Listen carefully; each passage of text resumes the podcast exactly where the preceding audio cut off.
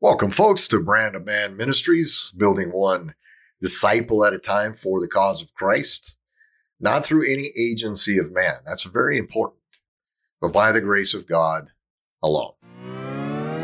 I'm Pastor Will Hunsaker, and today we will explore the third chapter of the Apostle Paul's letter to the Galatians with verses 1 through 5. Now, up to this point, we've seen Paul's urgent concern that the churches of Galatia are being taught a much different message from the gospel he had taught them.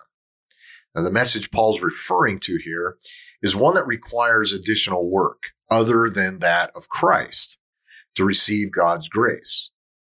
Paul stresses that that message is false teaching. Now that means any work that adds to the work of Christ. It doesn't matter what it is. You can plug in whatever you want. That is false teaching. We learn that Christians are free from any constraints of law or ritual because of the work of Christ. This is for salvation.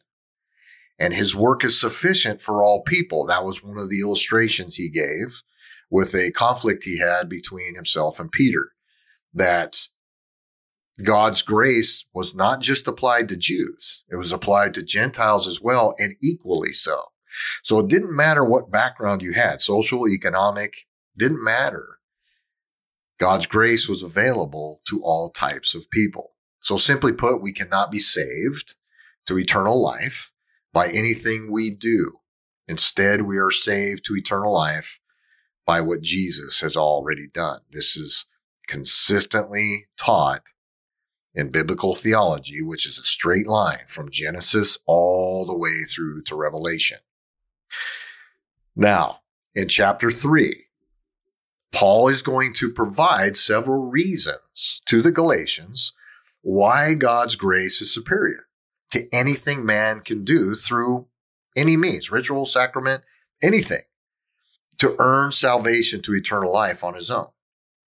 So let's read our text from uh, for this episode today. It's uh, Galatians chapter 3, verses 1 through 5. And here we're going to see Paul provide the very first reason for the superiority of God's grace. And he's going to use the personal experience of the Galatians. So from the apostle, the apostle Paul. O foolish Galatians, who has cast an evil spell on you? For the meaning of Jesus Christ's death was made as apparent to you as if you had seen a picture of his death on the cross. Let me ask you this one question. Did you receive the Holy Spirit by obeying the law of Moses? Of course not. You received the Spirit because you believed the message you heard about Christ. How foolish can you be? After starting your new lives in the Spirit, why are you now trying to become perfect through your human effort? Have you experienced so much for nothing? Indeed, it was not in vain, was it? I ask you again, does God give you the Holy Spirit and work miracles among you because you obey the law? Of course not. It is because you believe the message you heard about Christ. Galatians chapter 3, verses 1 through 5. Now, Paul's a bit harsh by calling the Galatians foolish, but this is in keeping with his comments in the first chapter when he was amazed at how quickly they turned away from his teaching. Now, in these verses today, specifically verses 2 through 5, Paul asks four rhetorical questions. They're meant to make a statement. That's essentially a, a rhetorical question. It's meant to make a statement rather than to elicit some, some type of information. The questions all concern the work and indwelling of the Holy Spirit that believers personally experience in various ways. They're indwelt by the Spirit. So we are seeing Paul's making of his argument for the superiority of God's grace in opposition to the work of man. So the first question Paul puts to the Galatians is, did you receive the Holy Spirit by obeying the laws of Moses? Well, Paul's statement to that was, of course not. Of course you did not. The second question is after starting your new lives in the Spirit, why are you now trying to become perfect through your human effort? Now, Paul's already referred to them as foolish for thinking such a way.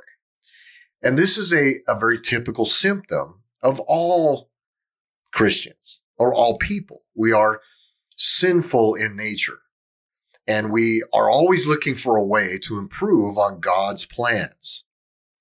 So the third question he asks is, have you experienced so much for nothing? Paul notes here that if they discount the work of the Spirit in their lives, it ends with their vanity, thinking they can add to the sacrifice of Christ. He specifically mentions their personal experience as a testimony to the superiority of God's grace. Have you experienced so much for nothing? And then the last rhetorical question he puts to them is, does God give you the Holy Spirit and work miracles among you because you obey the law? Again, Paul gives them a hearty, of course not. Only the gospel through Jesus Christ can save. He makes that point very clear. Folks, Paul had preached the gospel to the Galatians with such conviction when he was with them that they could actually experience the crucifixion as though they were there. He pointed that out as a, as a picture you could look at as though you're actually seeing it firsthand. But now he's concerned. They've become deceived. So what is Paul doing here? He's redirecting their thoughts back to the cross. This is a very common occurrence today with Christians. We get distracted. We follow a, a shiny object. We are, we're fed a flood of false teaching meant to entice our interests through rituals, sacraments, fancy worship, entertainment, and promises of a better life now. Uh, you can go on and on. The only way to recover from these distractions is to return to the cross and the empty tomb. You get off the path, get back on the path. It's the only way to recover from these distractions. We need to shift our worldview from a horizontal worldview. That's what it's become back to a vertical one and return to the truth. And that truth is salvation is by God's grace alone, by faith alone, in Christ alone. That's the truth. That's the gospel message. Do you guys, I hope you do, do you remember the account in the Garden of Eden with Adam and Eve when they fell from sin? Well, let, let me, let me just put that a little context for you. Adam and Eve are in the garden and they're with a Satan or with a serpent that has been embodied by Satan. And there's going to be some temptation here provided by Satan to Adam and Eve. And how they respond will have very long lasting effects. So let's just read through the first five verses of Genesis chapter three. And we're going to see here how God's grace is always superior to the work of man. So chapter three of Genesis, verse one through five. The serpent was the shrewdest of all the wild animals the Lord God had made. One day he asked the woman, did God really say you must not eat the fruit of any of the trees in the garden? Of course, we may eat fruit of the trees in the garden, the woman replied.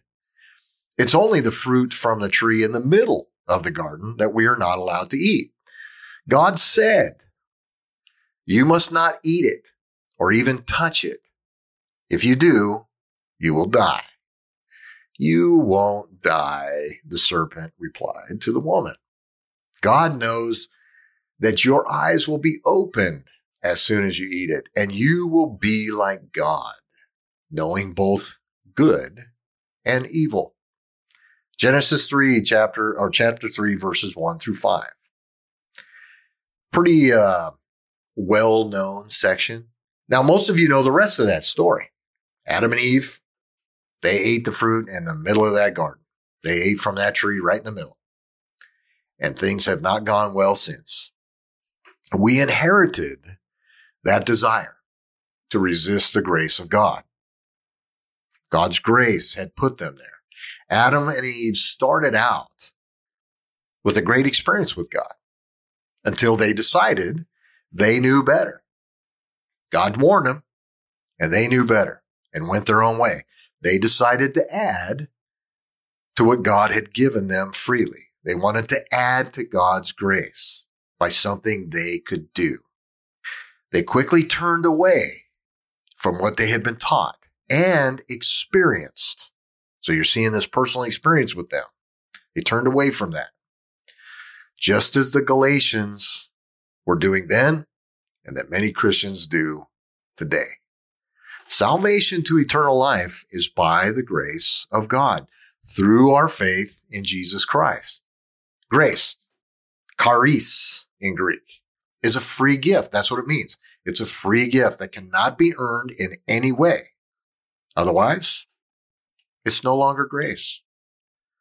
Folks, this is what Jesus taught his disciples. This is what his disciples taught. This is what Paul taught and all the early church fathers taught. Salvation is by the grace of God alone, through faith alone, in Christ alone, to the glory of God alone. That's biblical theology. It has been taught from Genesis that we just read all the way through to Revelation. You cannot add to God's work. In a world experiencing a crisis, really, of identity today, what a glorious and liberating thing it is for God to have chosen you to come to his son by nothing other than his grace. Thank you for listening. And may the Lord bless you and keep you. May the Lord look upon you and be gracious to you. May the Lord's face shine on you and give you peace. Next up on Open Your Bibles, we will continue with chapter 3 of Galatians with verses 6 through 9. God bless you all, and remember, the Bible cannot mean anything today that it did not mean then.